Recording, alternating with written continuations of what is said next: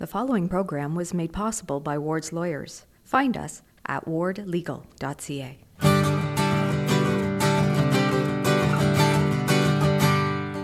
Welcome to the program. Three more, and we hit 50. Wild pigs are a thing and not a good thing. We'll hear how the city is hoping to avert this invasive species from invading Kawartha Lakes. Beavers, conversely, do belong here, but can your trusted podcast host here live with them? Should he? A wise, not so old former trapper weighs in. And I really miss being in the room with the teacher and hearing them talk. Joe Conyer is one of the students late of Kawartha Lakes, now in post secondary elsewhere, whom we'll hear from in a special report about this roller coaster ride of a school year. My name is Denny Grignon, land sharer with Beavers and host of a show we call The Advocate Podcast Stories from Kawartha Lakes. We are still many months away from our next municipal election, but for people considering making the leap to run as a city councilor, especially if you're running for the first time, October 22nd probably doesn't feel all that far down the road. This really is a unique job with a unique job description. Most of us, let's face it, are not really acquainted with. So, what should one expect if they're elected city councilor? What's the gig really like? Pat O'Reilly is certainly qualified to offer an accurate job description. He was first elected to council in 1988, stepped away for a few years, then returned during amalgamation. He will not be running in the next election, however, which means any wisdom he offers here is not a campaign platform. Councilor, thanks for being with us. Thank you, Danny. Hey, before we uh, dig into this, uh, first of all, thanks for your service. And uh, without getting too political, what led to your decision to not run again? First and foremost, I think uh, uh, what a person needs to do is assess uh, where you are in your own life and what uh, you think the best opportunities are for uh, for new people to get into the uh, to become a councilor. And I think uh, it's important to have uh, new people with new ideas and younger people as well. So I think uh, it's uh, that was my uh, my decision. Hmm, well spoken, like a true elder statesman. Okay, for anyone considering running, then uh, now, especially people who've never done it before, the people who will be the rookies, what would you advise them about the campaign process? What they should be, what they should expect before they're even guaranteed the job? Right now, you should probably look at some of our uh, ongoing council meetings just to find out exactly, first of all, what the issues are. Uh, because I mean, uh, for somebody that's if it's a new job, if you haven't been involved in municipal politics, it's a, there's a vast array of issues.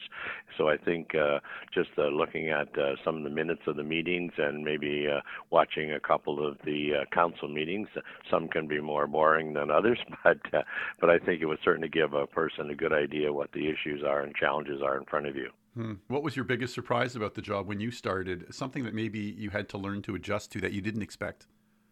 Well, yeah, certainly. I think um, uh, I was born. My dad was a previous uh, councilor for the township of Ops, so we were always kind of a political family. So we uh, we knew, kind of had an idea what the what the, a lot of the issues were. Uh, but I think going from uh, the previous county council to the new amalgamated municipality, certainly the the challenges uh, are greater because you have so many more people to represent, and uh, you're uh, you are a true representative of all the uh, of all the constituents of the city of Kawartha Lakes. For sure, uh, you're you're on call. One person would say seven days a week. I, I think every councilor was different. Uh, you know, it's, uh, I was uh, kind of one of those people that uh, felt as though, especially with the new amalgamated uh, council, that uh, you know we really have to be councilors for the whole uh, for the whole city. And that's not to say that the previous uh, county councilors weren't councilors for the whole for the whole city. But uh, I, I I would go to many uh, many events or functions or uh, or fundraisers in uh, right from Kinmount to Norland to Seagrave to Little Britain to Bethany to Janetville to Omemee to Bobcaygeon. And so uh, I was one of those councilors that uh, felt as though that was my job, and uh, I was probably more uh, retired than some of the other councilors, or more had a had a sense of the that was uh, the the job of the council of the councilor of the day. Um, but uh, many of the uh, some of the councilors are elected they have other full time jobs, and I can appreciate that because we're looking we're looking for younger people to uh, to get into politics as well, and it's hard for younger people to get in uh, without having another job. So I think that's uh, was uh, is certainly one of the challenges is trying to cover the whole municipality. Was the compensation for the for the kilometers you put on your vehicle commensurate with with the amount of driving you're actually doing? Oh, certainly. Uh, it's it's hard to. Uh, I said I I'm I was probably not a typical councilor in that sense. Like most of the councilors uh, certainly do support their other councilors through meetings, but I, I don't know that I would have a. And actually, I guess I probably do have a number, but I don't have the exact number with me, Denny. But uh, no, it's certainly uh, certainly as many as many miles as they say, and many of them are uh, are on weekends, where especially when you're going to special events, whether it's uh, fall fairs, whether it's a fundraiser, whether it's Remembrance Day days, or whether it's uh, you know many other the events, you Canada Day events, so uh, which happen in in other the small municipalities as well. I think I probably put more on than most people, so I wouldn't be a good average person. But but I, I, I think it's safe to say that whoever gets this job should probably be prepared for a few extra oil changes more. Yeah, for sure, for sure. Yeah. I want to talk a little bit about what you touched on the, the idea that, that, you know some councilors will have other full time endeavors, uh, whether they're uh, you know they have a full time job or or they run their own business or or they're they're, they're farmers. What would you tell them in, in creating that balance where they can maybe still do that, but also take on the responsibilities of councilor? What should they be prepared for? It's a, it's a busier job than it looks like from the outside, and uh, I think that there's a lot just because because there's a number of committees uh, that you are responsible for sitting on. If you do have that full time business or that full time job, uh, yeah. uh, should they be prepared? I guess to to maybe wind that down a little bit to allow more time to be a councilor or have an agreement with your, uh, you know, if uh, if you work for an organization mm. or knowing, telling the boss you're going in that you're going to have uh, day meetings. We had discussions about evening meetings as well as day meetings, and uh, we have had some evening meetings. But by and large, it seemed like the majority of the there wasn't that many more people participated in from the public in the evening meetings than there was in the day meetings. When we have such a vast area for people to travel, we're not just a small uh, like uh, central urban center. So I said when you go from uh, Sebright to, to Pontypool, I mean there's a lot of uh, there's a lot of time for people uh, to have meetings uh, in the evening till 10 or 11 or 12 o'clock. So mm-hmm. it seems to be the majority of the, the councilors of the day uh, certainly want the day meetings mm-hmm. and make time available for them. What can you say about how, how you have to deal with those constituents that you fundamentally don't agree with, but you still have to exercise a certain decorum?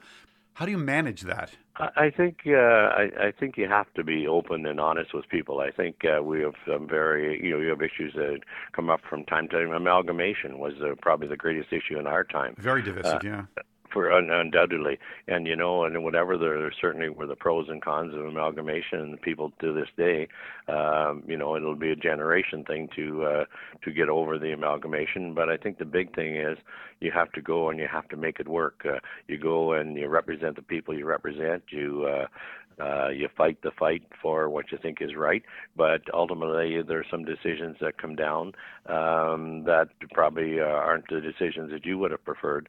So I think what you really have to do is uh, you have to respect the decision of council, and you have to uh, move on and uh, and try and make it work the, the best you can. Was it tough to keep your cool at times? If you're oh, oh, oh, for sure. I mean, sometimes the decisions get very controversial, very heated, and whatever, and uh, and certainly. Uh, and, and people are, are passionate about uh, about what they believe in uh, and about the uh, and, and about the decision that they're discussing. And uh, certainly, uh, certainly, I, I think that uh, some people, uh, you know, certainly are more passionate than others. But uh, we all have our strong beliefs, and uh, but I think it's really important that once a decision is made by council, um, that you uh, you you move on and uh, as best you can and uh, and try and make it uh, work the best uh, best way possible. Politics is like uh, other people going into new jobs.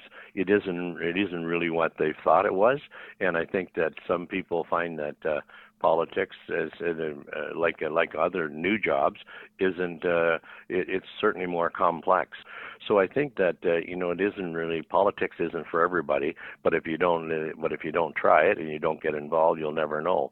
And you got to be prepared to be fairly uh, uh, patient and fairly thick-skinned because there's certainly there's some. Uh, not everybody's going to agree with your decisions, and you certainly respect that and ex- and expect that. But I think it's uh, it's very uh, it's it's not for everyone. And after one term, sometimes people feel as though it's not the thing they want to continue to pursue. Finally, uh, councilor, the best part of the job, something that may compel the right person to run, and, and maybe something that you'll miss. I found it very uh, a very rewarding career, and I would certainly uh, encourage and be happy to talk to people that are interested, interested in, in getting into politics. Because uh, for myself, it's been, and I'm and I'm going to miss the uh, I'm going to miss the uh, the issues, and I'm going to miss the people. I think uh, from my own perspective, I'll still be involved in uh, in the community and in many ways, and uh, and hopefully can uh, contribute in some small way. Councilor, thank you so much for this. Well, thank you, Denny, uh, for the uh, for your time. My name is Carissa Ward from Ward's Lawyers in Lindsay, your official sponsor of the Advocate podcast, Stories from Kawartha Lakes. You don't have to be a naturalist or a biologist or a hunter or a fisher to have even a cursory understanding of what an invasive species is. It's an animal or an insect that enters an ecosystem, like a lake or a river or a forest, when it shouldn't, and it sticks around, upsetting the natural balance of that ecosystem. In fact, we discussed cormorants in a previous episode and how it was being dealt with. But when most people think of invasive species, pigs are not the first animal that come to mind. But invasive pigs are indeed a real problem. Durham Region recently tracked and euthanized about a dozen of them. Kelly Maloney is the Economic Development Officer for Agriculture with the City of Kawartha Lakes. She is monitoring this problem closely and recently made a presentation to the city's Committee of the Whole. Kelly, thanks for coming on the program. No, thanks for having me, Vinny. Okay, how many reports have we had here in Kawartha Lakes uh, up to this point of, of wild pigs? Well, this is actually an issue that is being monitored by the province of Ontario, and so uh, we're taking their lead and, and following on the identification of uh, a threat of wild pigs actually across the whole province. So uh, they they do tell me that there have been sightings within Kawartha Lakes, uh, and uh, you know they're they're keeping an eye on where those sightings have been.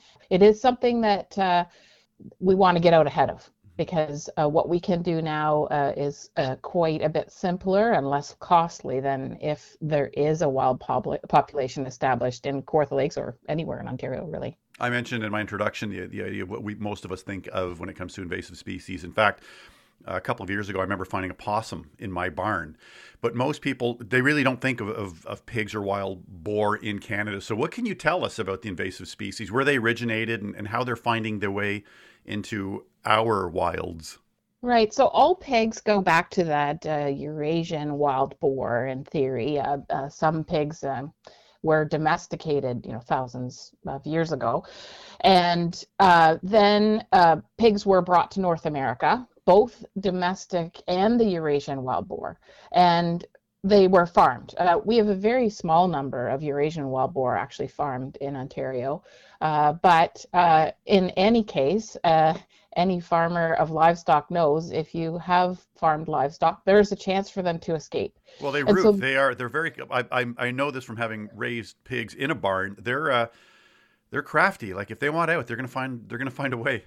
That's right. And the Eurasian wild boar is an even more crafty animal than our domestic pig, although both can do significant damage. And it is really challenging to keep them in in, in some cases. Uh, but we also uh, can deal with the issue of uh, pigs as pets and pets uh, as we find, sometimes are quite popular when they first uh, come into the home, but be- can become unpopular. And in some cases, rather than rehoming those pets, uh, some people will just let them go in the wild. Are they crossbreeding? The, the whatever pigs are out there, do they kind of mate and then create this completely different breed? They can become uh, hybrids are developed uh, certainly from between the domestic pig and the wild boar or the the potbelly pig. What can you tell us about their uh, adaptability? Because we're talking about an animal that you know may have been raised uh, in captivity, or at least in uh, on a farm where they are fed quite regularly, and now they're outside. Well, firstly, I do have to say I'm not a pig expert. Um, all of this information I am actually taking from what the uh, province has been able to provide on on their website But in fact, um, any type of pig apparently can survive in our northern climates, and and we've seen that where the uh, the wild pigs have been moving northward in in North America. It's typically been something we've seen more so in the southern United States. But they've been moving northward and have become established in the western prairies. And we know quite a bit colder there than than even here in Ontario. The little research that I did uh, says that they can travel a couple hundred kilometers in, in, in about six months. It sounds like it's inevitable. They're going to be here at some point. So why should we be concerned? Like, what, what threat do they pose to our ecosystem? Some of the damage that you would see quite typically would be uh, rooting behavior, wallowing. Um, they uh, prey upon the um, natural wildlife. Uh, they eat the native plants. So they're competing with our natural wildlife and and uh, in our ecosystem out there doing damage. They dig with their snouts and they eat the roots and tubers and worms and bugs and whatnot.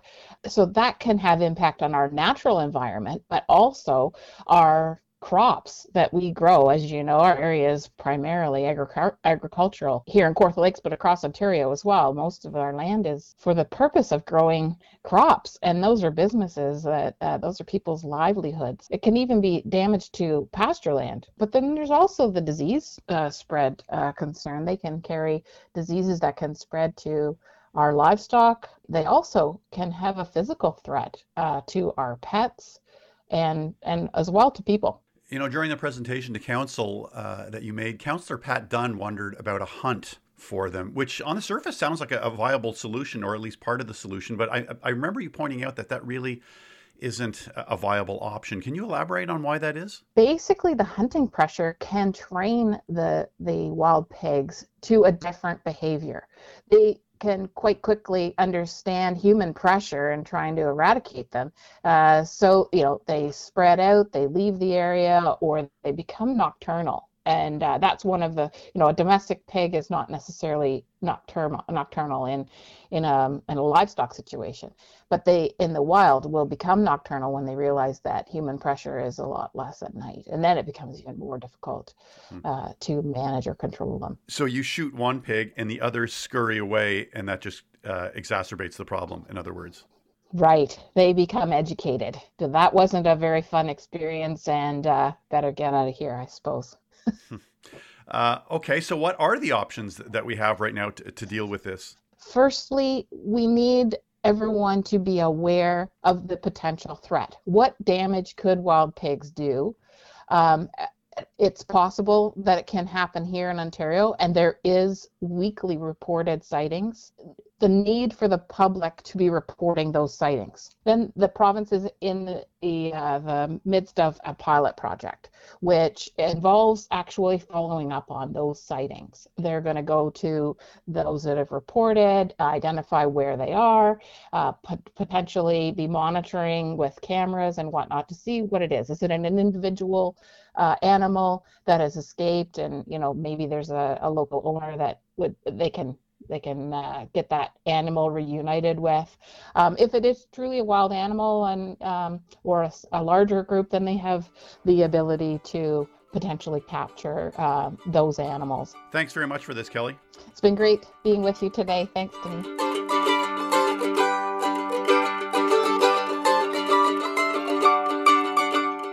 City Council is scheduled to reconvene January 25th to further discuss the issue of the threat of invasive wild pigs in Kawartha Lakes. If you should witness one in our midst, here's what you do email wildpigs at ontario.ca. You can also get more information on the subject at ontario.ca and type wild pigs in the search bar.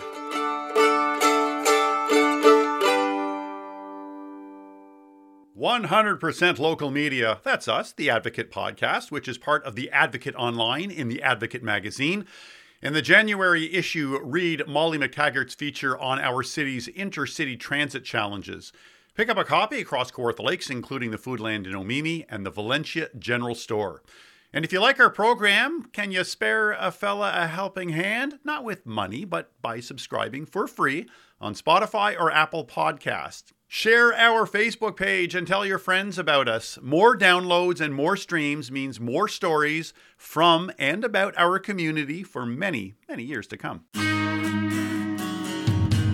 Someone will introduce you to not just his music, but with conversation in an upcoming episode. This is Christopher Sweetman from his very first album, Noise and Signal, with Sultana. The boilers exploded at two in the morning. The steam and the shrapnel and the fire on the boarding. Two thousand souls on a riverboat. Two thousand souls on a riverboat.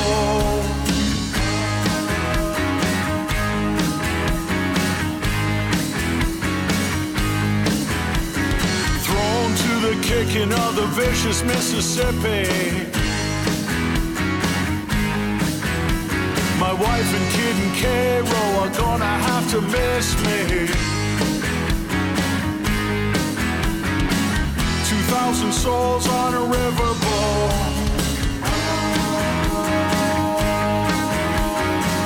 Two thousand souls on a riverboat.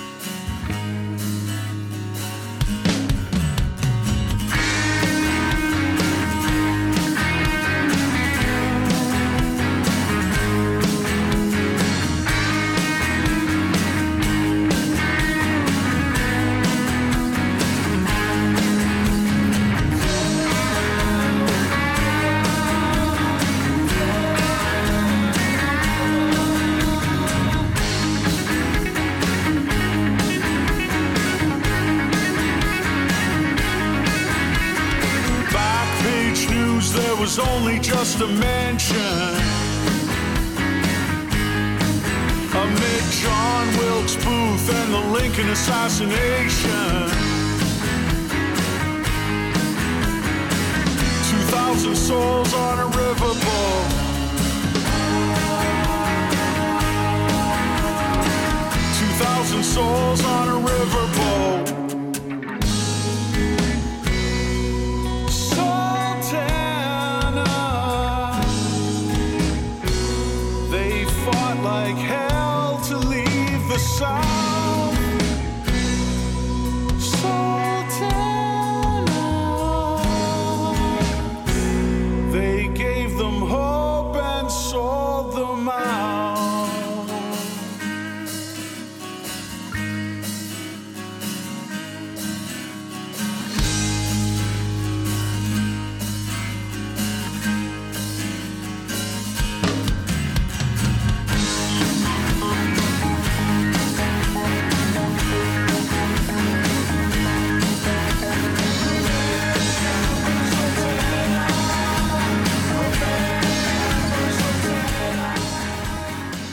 Song called Sultana from Christopher Sweetman's first album called Noise and Signal.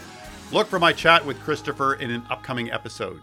The Advocate Podcast Stories from Kawartha Lakes is brought to you by Ward's Lawyers, our exclusive sponsor since day one.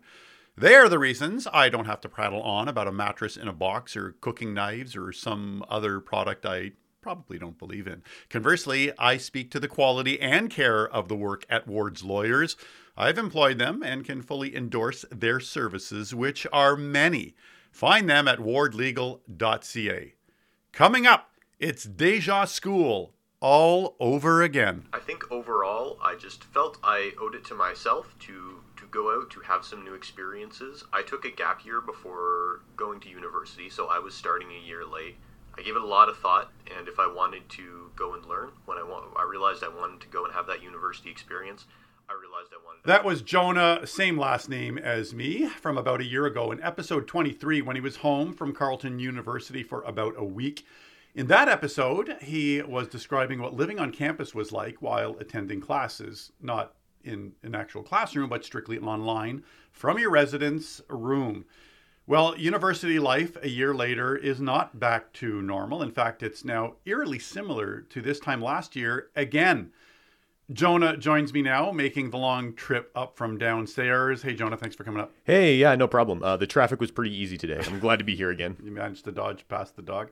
Okay, you're still here, uh, extending your Christmas break, and we're into uh, you know the, the first half of January, largely because it's deja vu all over again for you. Classes uh, back to being fully online, so you're in no hurry to get back to another city, Ottawa, that's also shut down so uh, what's that like for you right now? I gotta ask. Yeah, well, I mean, obviously, it's it's really disappointing. You know, in our first semester, we had had some classes online. I uh, and I had two classes that were in person, which was already two more than I had the year before.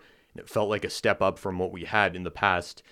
Um, and and we'd been being told that things were going to get better, that things are on the upswing, and just in the blink of an eye, all of that was gone. So that was really disappointing for us to hear that we might be moving back to an online format. Yeah, sounds like a real roller coaster. So negotiating all of this, you know, the online, the not online, and the shutdowns and the easing of shutdowns, it has to be a challenge. Not to mention, well, just a just a pain for all post-secondary students i'm guessing yeah absolutely and you know i can speak for myself but uh, frankly it's been different for students all across the country depending on where you were at school because different provinces have different sets of rules on and off campus and i'm hearing from some former classmates i went to high school with here in lindsay okay what have they uh, what have they been telling you Here's Charlie Teefy. She's in her third year at University of PEI. This is what her first half of the school year was like. So when I first got out here in August, there was a there was no mask mandate. All of the bars and everything was open.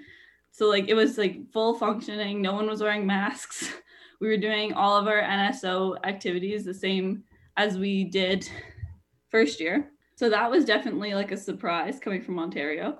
And I'm guessing for Charlie, PEI is feeling uh, quite a bit like Ontario right now for her. Yeah, I mean, I think a lot of places are. And, you know, part of the real frustration of being a post secondary student right now is that even if you're in a situation, even if you were in a situation like Charlie's, where things were relatively good compared to where you came from, it's just having to adjust and the uncertainty that even if you're in a good situation, like I said before, the blink of an eye, it can all be gone, it can all be moved back online. And really, we're all dealing with it no matter where we are in the country. It's kind of fleeting, isn't it? Like it's good now, but for how long? Absolutely. And you don't know because no matter how good things get, you never know how long it's going to last for. Anyway, here's Thomas Cosserin, and we were uh, actually at Leslie Frost together and then at Weldon.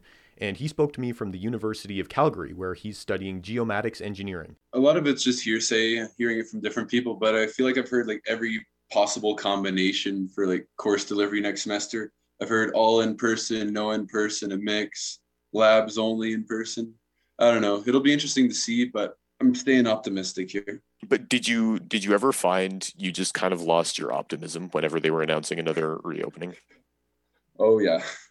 Uh, yeah, definitely. And there's that uncertainty again, you can tell. And that's something I absolutely relate to. And you can tell that even though Thomas says he's keeping a positive outlook, he still gets a bit worn down. I don't know how you can't not get worn down. Imagine watching a screen instead of being in a room with actual other human beings. It's got to take a toll. For sure. It's a huge adjustment and it can be a real strain on your mental health, especially as the weather gets colder and things just start to seem a little bit darker and bleak and less sunshine. All absolutely, stuff, yeah. absolutely. Yeah. This time of year, it's a huge challenge. And you know, one thing that I really admire is that there are some students who do see some advantage here and there with online learning. I know there are there are things I try to look on the bright side when it comes to them. You know, it's it's certainly not all bad. For example, here's Joe Conyer. She's in her first year at the University of Ottawa.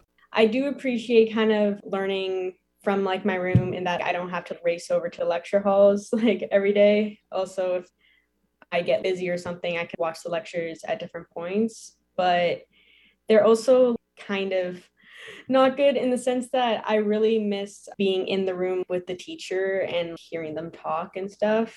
Concentration's a big issue for me because I don't know what it is about learning on like a Zoom lecture, but um, it's very easy for me to zone out and just like stare at the window. I absolutely relate to what Joe said about staring out the window. Is I that think, right? I think that's something that all of us can relate to, frankly, in that position. It's almost like a different screen. At least it's something you're looking through a piece of glass or something, but looking at something different. Or that it's not a screen. You just you want to avert your eyes from looking at a computer screen even for a couple of seconds. Yeah, but uh, you're right. There was kind of a balance there, you know, where she's trying to, you know, find some good in it, but at some point it's like, I'm kind of tired of this whole thing. Exactly. And, you know, for me, I try to look at the advantages like, hey, I can watch this any time of the day I want to. I can hit my space bar, pause it, and go get a cup of coffee in the middle if I want to. I couldn't do that in a lecture hall. But, um, you know, it's also looking at a screen for a large part of your day, and you can't ignore the impact that that has on your mental health and your well being in general, I think. Mm-hmm. How are they doing? How are they just managing right now? Well, short answer is not great. Uh, as we've heard from a couple of people here, it's been a bit of a roller coaster ride since the beginning of the pandemic. We think things are opening up, they start to shut down again.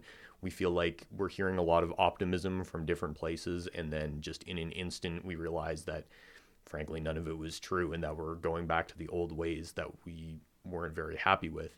But also, I think something that hasn't been talked about enough with university students is sometimes the stigma around that demographic from locals in the places where they're going to university. Right, because not everybody goes to university in their hometown. Like in Lindsay, for instance, we don't have a university here, so the closest they're going to go is Peterborough, and that's not that far. But I, I guess you're right. I mean, they're not only ha- you're not only having to deal with all of this, but now you're in a completely new town, and you're come from away in many ways. Absolutely. And, you know, two of the people I talked to here went from Lindsay to a different province. So, you know, they're getting on a plane, they're crossing the border into a different province.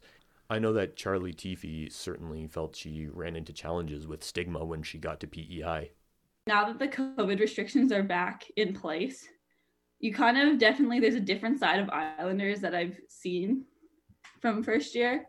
Like first year, everyone was super welcoming and like they still are, don't get me wrong about that. But there's definitely kind of a shift, especially on social media, about people being mad that university students brought back COVID when in reality we didn't.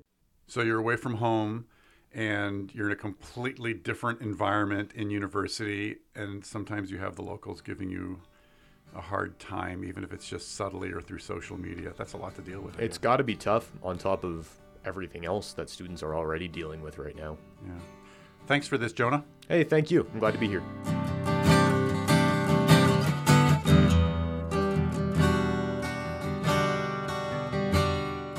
Hi, I'm Nicole Mitchell, and I'm from Fenelon Falls. And you're listening to the Advocate Podcast Stories from Kawartha Lakes.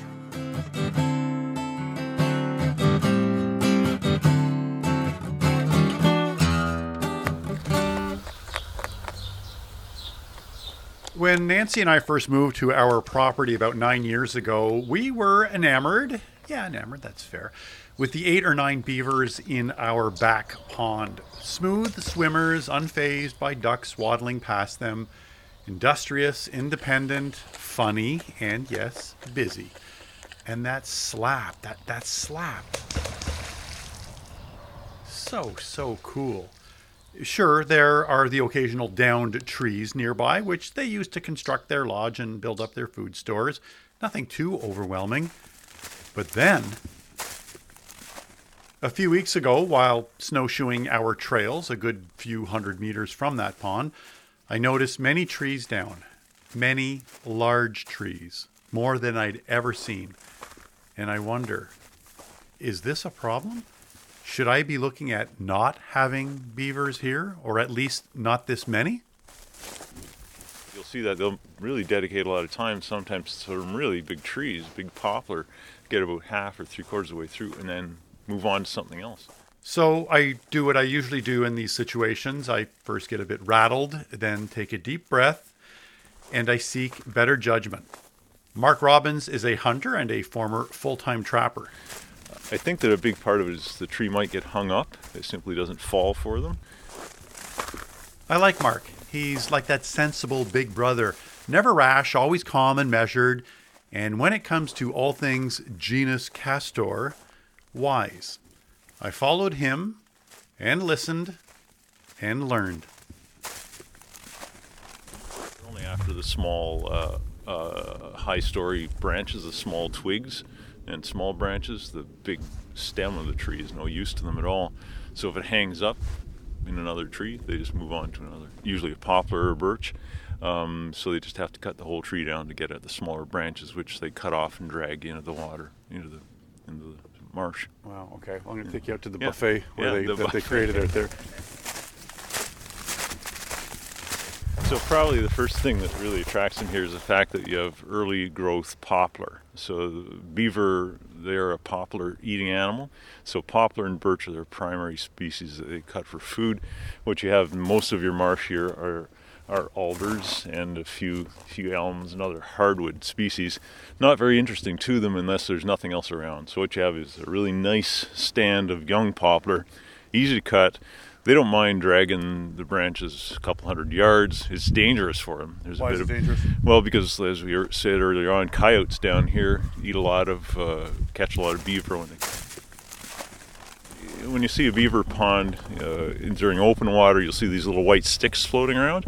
It's because they don't eat the wood; they don't eat the stick. They've peeled it like a corn, of, co- corn of cob, cob of corn, and they've peeled the bark off it, and the stick is just they let it float. And this would have been done all in the fall, like before the winter. Yeah, exactly. And Yeah. so when I go to my pond and I see that that dam protruding above the ice, is that their food store where they've just taken Mm. a lot of this and they're packing it in? Or? I, you're probably talking about the house. So the house is uh, made of mud, and some of the larger wood they'll pile in there, sticks and mud, and make that pond.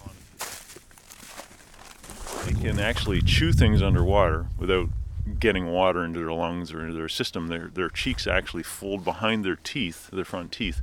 They can go out there and chew twigs and branches from their feed bed, swim back into the house, get up onto the platform in the house in the dry dry land area, and then actually peel off, eat, eat off that that um, the bark. They're one of the very interesting animals in that they cache their winter supply of food. They, everything they're going to eat through the winter, most everything they're going to eat in the winter, they have to cut in the fall and and put in this feed bed. They'll go out and forage. If you get a, a warm late winter uh, day or, or night, you'll see where the beaver will come out on top of the ice and maybe cut a branch or two. But that's unusual and it's late in the season when their feed bed has become quite stale. Um, for the most part, they're eating that feed bed that they put in there in usually September, October, maybe into November before you get ice. And if, if they can't get enough food in, they can starve. There's really not much opportunity for them to get out and forage other places, so the feed bed has to be there. They're the most fascinating animal to me. They're they're so adapted to the habitat, but they're landscape changers. Most animals are not. Most animals can live on the surface of the land, but a beaver builds a dam, builds a house, digs channels.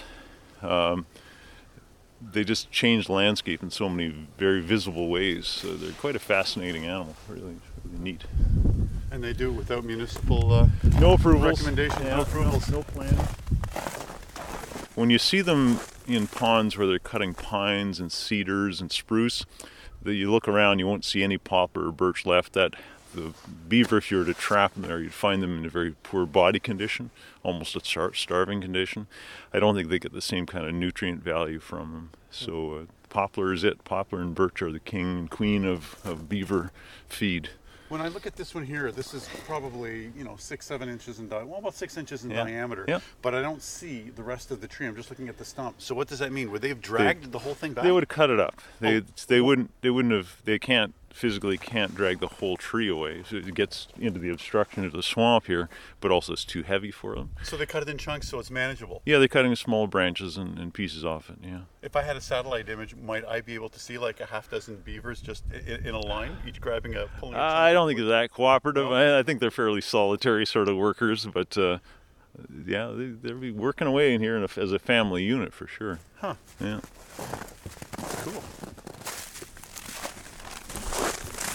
Is it possible then that Yeah. that, that in the bush here they've created Yeah. their own little Yeah. new pond? Yeah, uh, either a new pond or uh, a bunch of a network of channels that will lead them to where their house is. So if you want to, we can walk through here. Yeah, and like see I want to see because like okay, when I'm looking here, and we noticed this yesterday.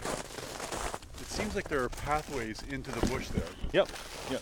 So we'll have a look at those. But here's another example of, of them working on the uh, just the bark. They've had a little feed, even though they've been chewing here.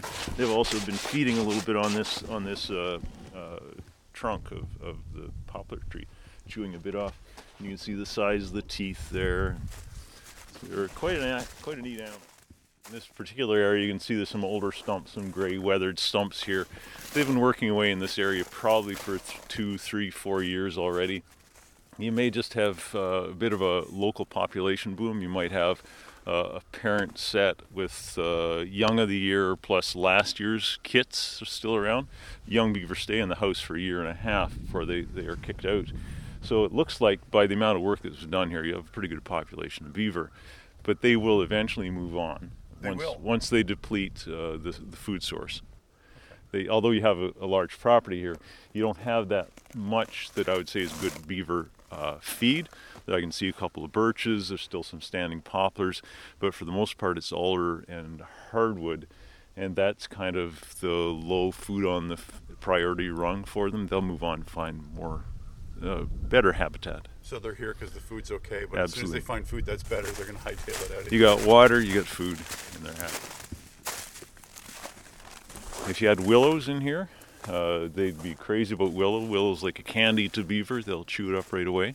And you have some dogwoods. You can see your red osier dogwood here. They'll nip a bit of that off. If you were to guess, uh, and nothing I can hold you to or we can even prove, how many beaver would you think have uh, did that work there with what appears to be about 15 or 20 trees? Yeah. So that's a really hard thing to, to estimate. Uh, I, I, I've been a trapper for a good portion of my, my life, trapped a lot of beaver. And it's not unusual to take four or five adult beaver out of a house. Usually you have very large beavers, which would be the, the dominant breeding pair. Then you'll have yearlings there, which are still a good size. You might have three or four of them. And then you may have some kits as well, all in one house. So you might have five, six, seven, eight animals in one beaver house. Doing all what we just saw, doing Yep, all that work. doing what beavers do. Yeah.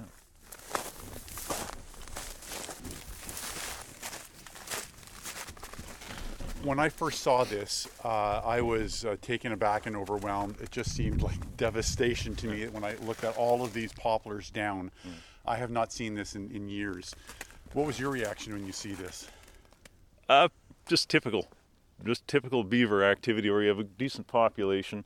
They'll get in here and it looks messy to us, but uh, it's just what they do by instinct. They're after the poplar. There's a nice stand, nice and close to the water, so just part of what happens here. Yeah. Should I be concerned? I guess I'm, if I'm thinking selfishly, is this?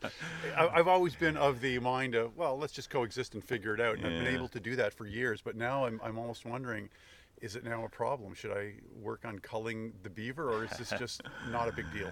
The answer to that is it depends. Depends what you, what your objectives are. Is they, like the beaver just doing what a beaver does.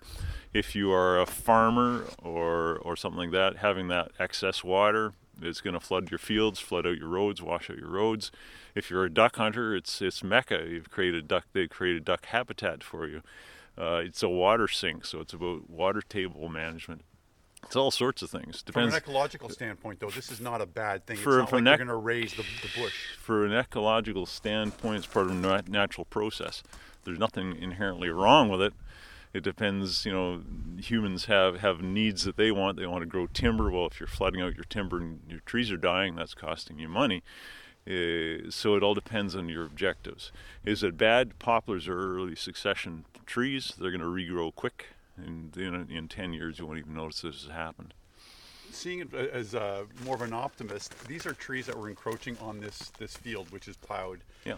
Uh, there was a part of me that thought, "Hey, I think they just took some of the work away from me. I don't have to come out." Is that is, is that a fair way to think about it? or- Well, I'm not a farmer. I expect there's a whole lot of brushing to be done here and a fair bit of cutting But and they hauling. knock these trees they down 'em. knocked them down, but they'll grow back in. Like I say, it's early succession. Poplar one of the first trees to become established in a, in a clearing area, so they'll they'll pop up pretty quick here. Okay, so there's no environmental disaster taking place. At They're not all. Not all. overpopulating. Really, I'm not. I'm not in danger of being overrun by beaver. No, what'll happen is beaver uh, pass through areas or populate areas in a cyclic fashion, and it's largely dependent on food supply. And as you can see, they'll quite quickly eat out that, knock down and take away that food supply.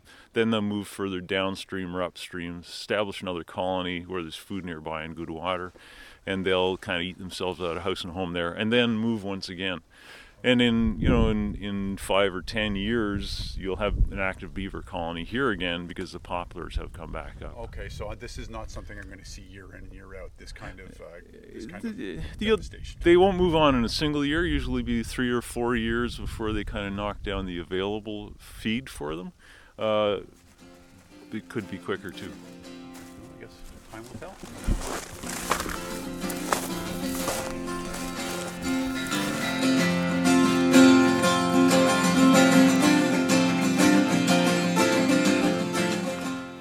Wow, that was one busy show, right? Lots going on. Yeah, the people who helped put it together were as busy as, uh, as busy as. Oh, it'll come to me. Until then, let me thank them.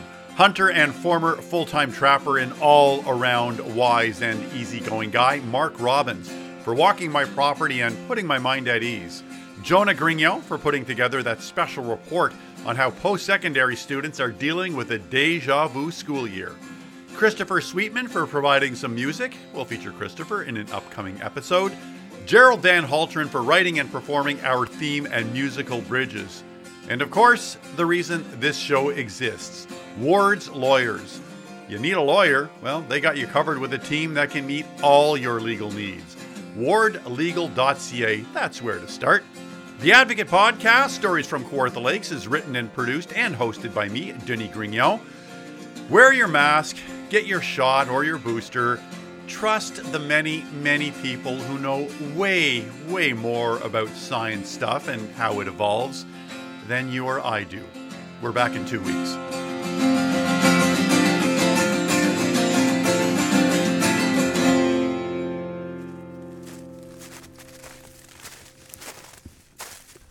Quite a neat animal. And it almost seems like they started to chew through it and then re- didn't realize that there was another branch just underneath it and that kind of impeded it. or- Maybe. Who knows what a beaver thinks, but that's possible.